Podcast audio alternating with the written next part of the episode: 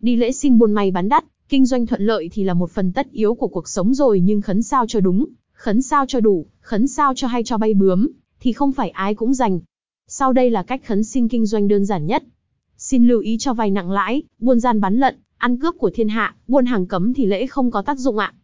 Con Nam Mô A Di Đà Phật ba lần. Con vái lại các bậc bể trên, chùa đền đều được, dành cho ai không biết tên các ban. Tên con là cư trú tại, địa chỉ cửa hàng tại, rất quan trọng. Hoặc địa chỉ nơi bán hàng online tại, rất quan trọng. Sau đó khấn nên có lời này. Nay con là người làm ăn buôn bán, xin ngửa mong ơn trên cho con thêm lộc rơi lộc dụng, tiếp ngân tiếp xuyến, tiếp may tiếp thuận. Cho năm kỷ hợi doanh số phát triển, yên ổn bền lâu. Doanh số một tháng, xxx. Doanh số một quý, xxx. Doanh số một năm, xxx. Muốn bao nhiêu khấn bấy nhiêu, nhưng trong khả năng có thể đạt được ví dụ bán trà đá mà xin tháng lãi một tỷ, thì bất khả thi. Ơn trên cho duyên bán hàng con thêm vượng, cho hữu xạ tự nhiên hương, tiếng lành đồn xa mà tiếng dữ thì lẩn tránh. Con không dám buôn gian bán lận, cũng không treo đầu dê bán thịt cầy. Chỉ dám lấy công làm lãi, lấy trí mà làm việc.